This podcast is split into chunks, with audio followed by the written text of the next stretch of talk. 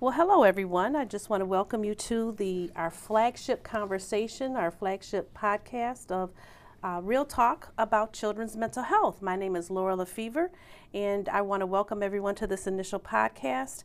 One of the things, one of the questions that I'm frequently asked, which surprises me, is basically who is the Children's Center? What is the Children's Center? And after 24 years of employment here at the Children's Center, it still surprises me how many individuals and families in the community still don't know about us. Um, we're a wonderful organization, and so we're going to get that question answered today. Welcome to the Real Talk About Children's Mental Health podcast, brought to you by the Children's Center in Midtown Detroit. I'm your host, Laura Lefevre, and I have the pleasure of being the Director of Community Projects at the Children's Center. In each episode, we'll get real about the unimaginable mental, social, and behavioral health challenges faced by Detroit's most vulnerable children and families every day. Why is this important? Because at the Children's Center, we're passionate about healing children. We believe every child deserves a chance to succeed, to become the amazing person they were born to be. Because we know when you lift a child's spirits, you ultimately lift an entire community. My guest today is Deborah Matthews, who is our CE president and CEO of the Children's Center. And so, welcome, Deborah. Thank you. I'm so happy to be here with you, Laura. Thank you. Thank you. First, let me say again, this is our flagship conversation, this is our flagship podcast. And thank you for your vision and thank you for allowing this podcast to take place. If it wasn't for you, this wouldn't be happening. Well, I am happy to do so. We need to ring this this bell louder in our community, so I'm so happy to do it. So absolutely, absolutely. Let's dive into just that. Can you tell me or tell us who is the Children's Center? What's our mission? Well, our, the Children's Center mission is to help children and families shape their own futures, which sounds really simple but is very comprehensive. And we exist exactly for that purpose because we really believe that as we help children to grow, to heal, to thrive, that we're helping our entire community to become healthy and more strong, and that's important. We're 90 years old this year, so that's an exciting marker for us. Yes and we were fo- founded by a gentleman, James Couzens, who had great passion and empathy for the plight of children at that time, way back in 1929. And that passion for children really extends to their families, and because we've learned today that families must play an absolutely vital part uh, in what's helpful for the children. Um, ye- decades ago, the Children's Center maybe didn't have that focus and did more on the children individually, but now we realize that it's very critical. And the special little ones that we serve here at the Children's Center come to us with behavior, emotional problems, some with developmental disabilities, and often many of them have been abused or neglected. And so it's our job to guide them and their families through the process of adjusting, coping, uh, healing, treating what is going on with them, and with the ultimate goal of them being very healthy and on a road to recovery. And it's truly a journey for these families. We don't expect that they come here and in a week or two, children are better necessarily.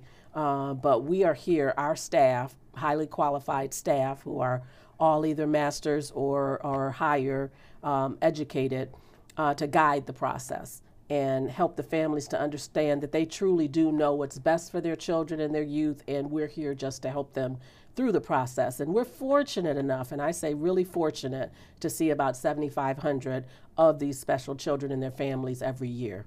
Wow, that is, that is a lot. And we've been doing this work, as you said. This is our is this our 90th anniversary? Yeah, this is our 90th year. 90th year seeing children's and children and families.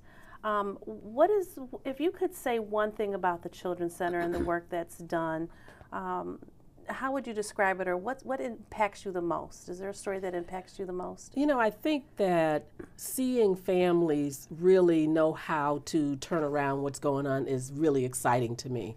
Uh, when they now know how to deal with child, which whether it's behavior or you know some of our children with developmental disabilities families are really distraught because they don't understand what to do they're mm-hmm. embarrassed yes. and when they can really see how special that child is despite the challenge you know that is just very much uh, what we're all about to help them see the possibilities and see how things can improve with a plan and support around them. So, so really, it my work really comes from this deep, deep place inside and a sense of responsibility to children.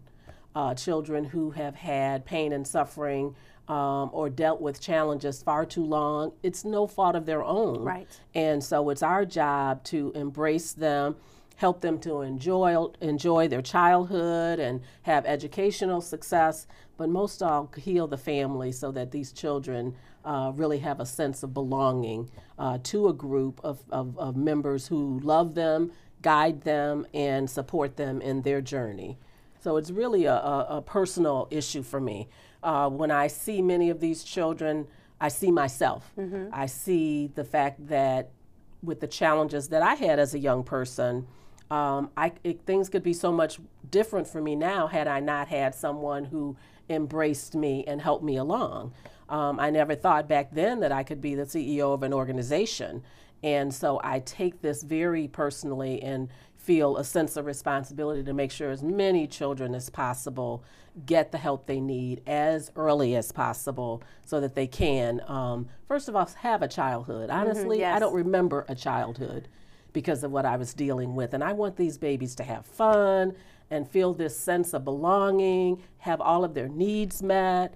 And, and you know, that's an awesome task and helping families to be able to do that will help all of us in society. It is. It is really an awesome task. And I want to circle back around. Um, you were spending some time talking about the passion mm-hmm. and commitment that you have for this work. Um, what many people may not know is that you have been the CEO of the Children's Center since 15 years. It'll be 15 years in April of 2020. Years. But before becoming the CEO, right. the president and CEO, you your your history with the Children's Center goes a few years back. Right, uh, actually 35 years. It'll be 35 years, I think, in 2020.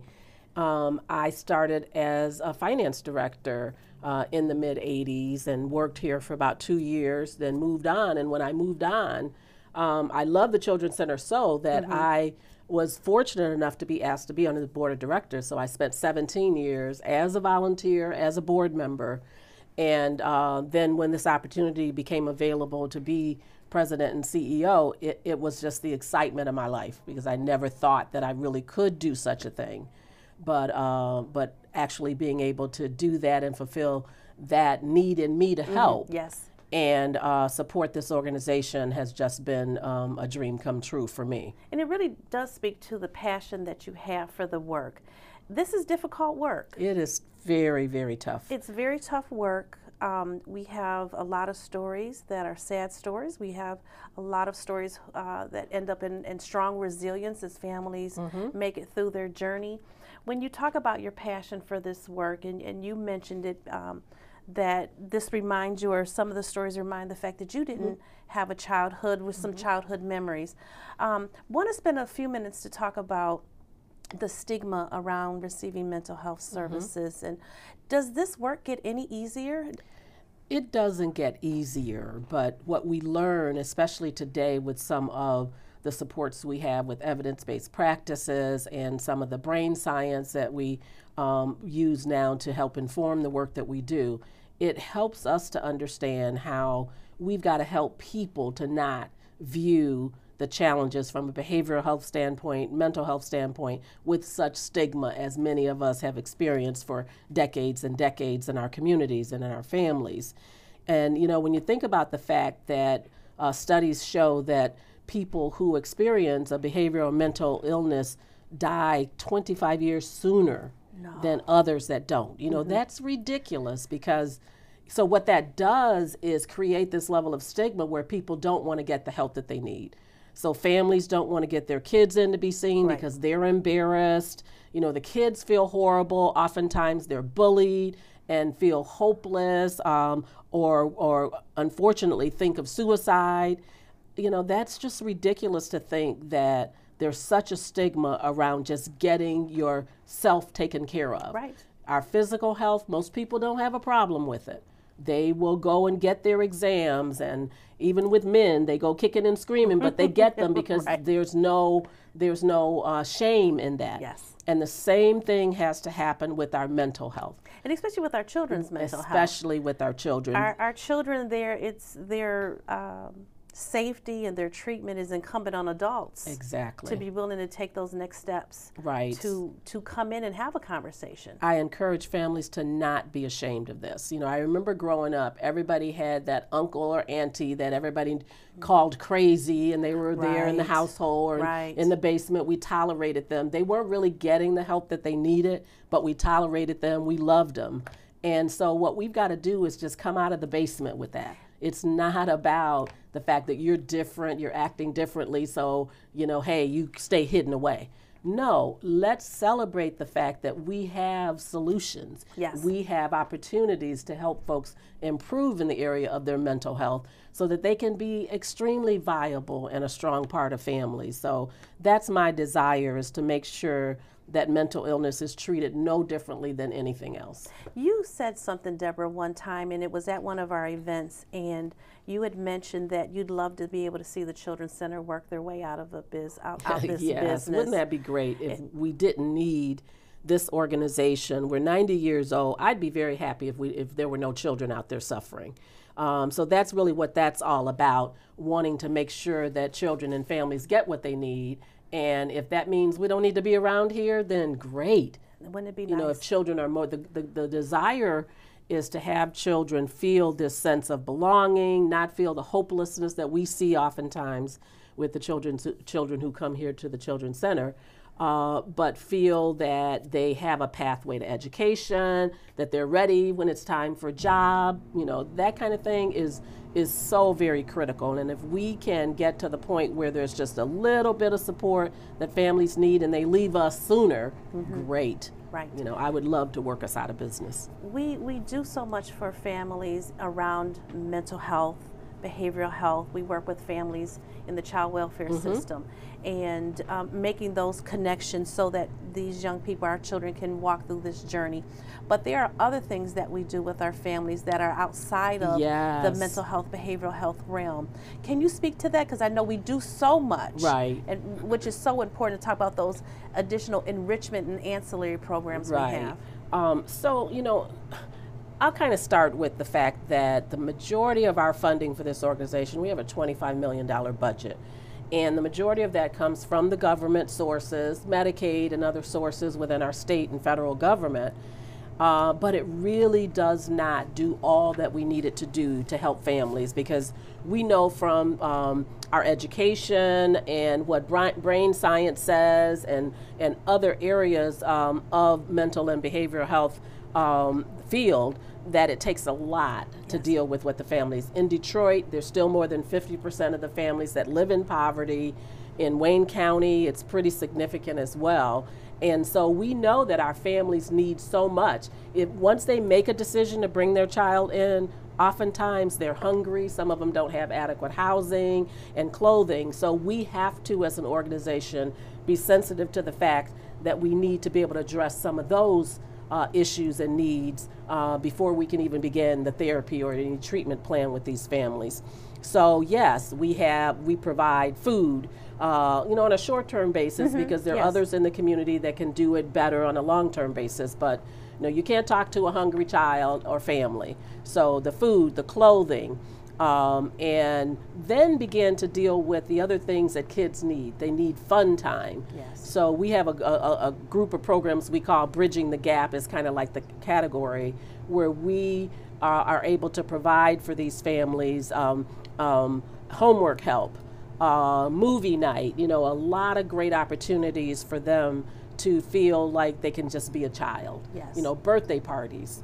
It's unfortunate when a child doesn't uh, isn't able to because the family can't afford it, or there may be behavior issues, so they don't have birthday parties or get invited to parties. So every child at the Children's Center gets a birthday party in the month in which they're born, and we celebrate that for them. That was, you know, Deborah, I'm glad you said that. You know, my work throughout the agency um, over the um, past several years, I did encounter a family. There was a young lady that we had in um, because of the situation she was born into and was now in foster care. She did not know when her actual birth date was. Yes. And to me, that was just so mind boggling. And she did not have the opportunity to have a birthday. Mm-hmm. Um, unfortunately, or fortunately, there had to be a birth date set for her Yep, by the selected. state, Yep. Mm-hmm. selected by the state. Um, but through our monthly birthday programs, she was able to actually have a birthday party, which was so wonderful for her. And she was more or less a um, indulged into those preteens before she was able to have a birthday party. But it was so impactful for her, and that was a long-lasting impression for me. Yep, and I, I think w- right before we started doing this, which was probably about 13 years ago, um, we had a child come up and say to one of our, our directors that they didn't know when their birthday was. And it so impacted her that she got on this quest of, hey, we've got to change this. And we were able to get supporters in the community, organizations. We have a backlog of people who want to give birthday parties uh, for these kids. So it is just a tremendous way to show them their worth, you know, to help them to celebrate. If they don't get invited to friends' parties, they can now invite their cousins and their friends. We've had parties as large as 100 kids. And, and that's a special time. But then also kids need educational support. When you so when you think about homework help, when you think about our literacy center, which was funded by a donor who was really excited about overall literacy. Um, children have to read, and we know if they don't read by third grade, what the likelihood is that they will not graduate. Um, you know, at, at the point that they should. So we've got to get uh, make that a part of regular life. So we want them to read books. We want them to check them out, bring them back. If you don't want to bring them back, keep them, long as you read them. Yes. Um, so helping kids with literacy, helping them with educational goals such as preparing for the ACC, ACT and SAT, which I hear they don't even have both of them anymore. It shows you at my age, but that's okay. Whatever the need is to go on to further their education, if they're interested in college, and if they're not, guess what? There's trade school. Yes, there are other there's so opportunities for these children. So supporting that, and you know, we have 100% of our kids in our independent living YAS program graduate high school. Why? Because they've got that support. They're, they're somewhat independent, but they've got that support from our staff saying, hey, this is critical to your life, and we're going to make sure we support you getting there. Right, and that should be applauded. You know, one of this is really the great thing uh, about the Children's Center. Our focus, our intentional focus, is to help children and families through this mental health journey.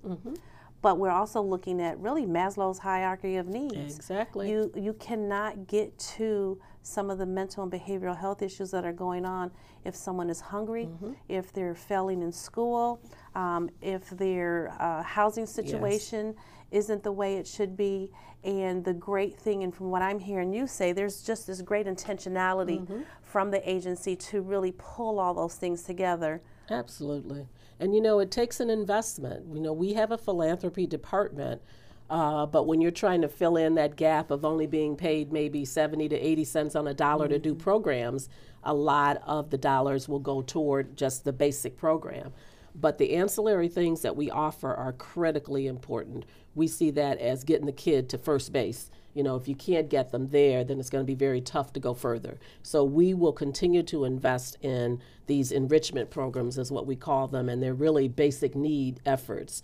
And we will continue to do that. And we can only do it because of the donors that support us, the volunteers who are willing to come here to help us in one way or the other. We have over 1,700 individuals from the community that come and volunteer at the Children's Center every single year. That's mind blowing. That's a tremendous number. So we have to have a force of people to organize them, get the background checks because we don't let anybody with, with our babies. So we have to make sure that they're appropriate um, and that they're cleared uh, criminally and otherwise. And then when we get past that, they can come in and help us with a myriad of things hands on with the kids, um, you know, or just financially. We have we need people to paint and do landscaping. So we have a myriad of needs that uh, we have are so fortunate to have people who want to be a part of this solution. We, we just have a really great team of, of individuals that are part of the Children's Center um, to help do all this work. One of the things I want to touch on and have you speak about, um, you do so much as a leader for this agency, and um, frankly, I don't know how you do it, and I don't even know if you sleep at night. Most nights, probably not. but um, you do, your voice, you are a huge advocate for children and families and, and the work of mental health and child welfare spend a little time to talk about what you do in terms of advocacy mm-hmm. at the legislative level. Right. So sometimes I feel like every dollar we get, I have to fight and get bruised, as you know, to even be able to retain it or, or get it for these children. And so what that takes is tons of advocacy. We have local departments here uh, within our city um, that are responsible for dollars that come down from the feds through the state. And so locally, I'm always talking to somebody here about our needs uh, for funding or policy changing, but also at our state level. So before our, our legislature, our uh, appropriations committees uh, in Lansing, and then even nationally. So we've got we've got senators and representatives on the national level that we also have to say, hey, we need a different kind of policy here in order to do what we need to do for children.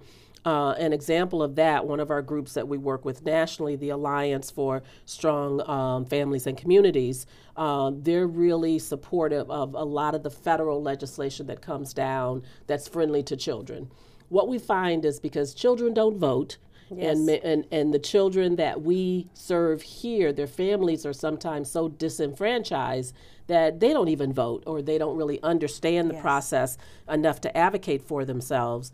So it's our job to fill in that gap, not only ourselves and our voices with the federal and the state legislators, but helping families to understand how they can do it for themselves. You know, the legislators want to hear and see those families because that's going to make greater impact uh, than even what we say. Right. Because sometimes they see us as just trying to keep our good job. Uh, but it really is about the families and what they need. We had one representative that came in last year, and we had families there talking to her. So when when you know, so she has done so much for us since then because she can hear the voices of those families ringing in her ear, uh, sharing the good that's been done with the program that was frankly on the chopping block at the time. And so that level of support, the word gets out there, and we're able to sustain and save our programs, change policy so that the dollars can flow in a better way. All of that is critically important. That's probably a good third of my job um, here at the Children's Center is being that voice uh, for children um, to myself say what they can't say and then to help them and their families um, say what needs to be said in terms of what their needs are. Yeah no it is it is it is endless work. I, I see and listen and watch what you do and, and so appreciative of your continued voice for advocacy for the work. And you not only advocate for the Children's Center, but I know you advocate for many other organizations as well because we're doing similar work. Right. But well, you it's, know, it's a community effort. We can't do it all here at the Children's Center. And what our families need sometimes has to come from a different organization with a different focus. So it's all about community and our purpose is existing to strengthen this community. So that will always be, um, you know, what we're what, what our goal is. Okay.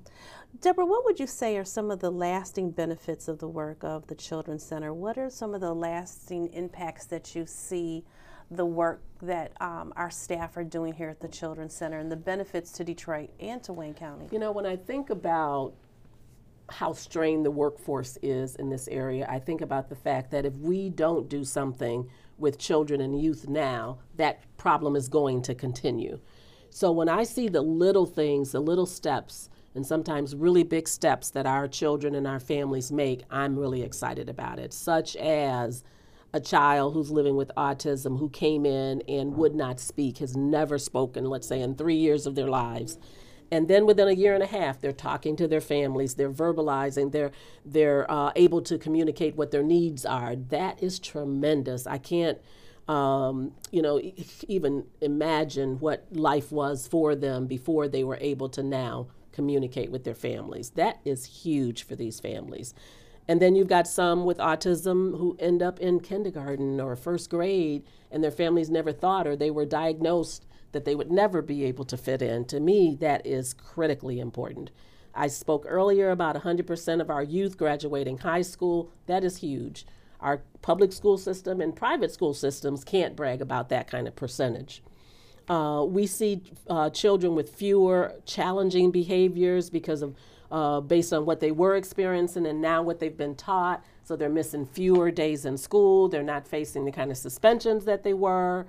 Uh, when you look at our crisis center, which is an area that families can bring their children uh, when they're having a, an emergency situation, not to go to the emergency room or children's hospital, that not that, but to come here to where we've got trained professionals to address their needs. Over 70% of these kids would have either gone into a hospital or been in a residential placement rather than home with their families. When you think about the fact that we've diverted them from that, so you've got the costs of the system, them not actually going into a hospital or a residential facility uh, you've got the lower costs there, but you've also got a better quality of life now with the family taking their child back home, knowing how to control and deal with what's going on in that family. So when you think about that, you know, so many of our children here deal with ADHD, you know, as a secondary or maybe a primary diagnosis. And we have a clinic in which not only the child learns how to control that behavior, but the families know how to deal with it. I mean, that kind of thing, being a mom of an ADHD kid who's now a grown up with the same issue, it's critically important and certainly helps them with education and job uh, readiness as well. So when I think about those kinds of things that we see every day that happens with, with families, a child being able to now express the abuse and the trauma that they face when before, you know, you were seeing acting out behaviors and didn't know why. So, I mean, those kind of things are tremendously important to improve the lives of our children and then grow that workforce of people who really can um, work and are educated and, and can contribute to society and have a better sense of self. You know, to me, those are all critical success areas, and we I can think of countless examples of that. No, there's so many examples, and there's so again, as I said, there's so much great work being done. Deborah, I want to thank you for your time. I want to thank you for your passion. Um, you, this will not be your first and last time on this podcast. I hope. I uh, would love to have you come back and again speak more about the work that is being done, um, especially around your advocacy for the work being done in this sector. You do so much um, and so passionate. And I think that's one of the reasons why we are so successful as an agency because we have such a fantastic leader um, in your leadership. So thank you for participating in this flagship podcast and well you know laura i know our time has probably been prolonged a little bit but i have to leave the audience with a few things sure, to think please. about one is no matter who you are you can participate in what i'm about to say so you can tell your friends and families about the Children uh, Center so that they can bring their children here if they need help. If you're already here utilizing our services here at the Children's Center, do everything within your power to help your child stay compliant with the plan, bring them to their appointments. That's critical. And then we, of course, I mentioned about our services that we provide, our enrichment, the things that families need. We need gently donated clothing all the time uh, in good shape. We need non perishable food. We need people to come and volunteer in whatever area that they feel comfortable in or serve on one of our committees. Uh, we need people who are even able to support us financially. So please visit our website, uh, thechildrencenter.com, and continue to be an, a voice, an advocate for our children at the state, at the federal level, any chance you get we want policies, we want support for children. And uh, so I would encourage all of us. We can step into one of these areas probably from day to day, all the time. So please do, because children are an important asset. and we want to see them grow. We want to see them thrive. And so let's do it. All right, we can make it happen. Thank you, Deborah. Thank you, everyone, for listening. If you enjoyed this podcast and this conversation, just wait because we're going to have uh, other individuals from the Children's Center who are just as passionate about the work. So stay tuned and have a great day. Thank you, Laura. Thank you. Bye bye.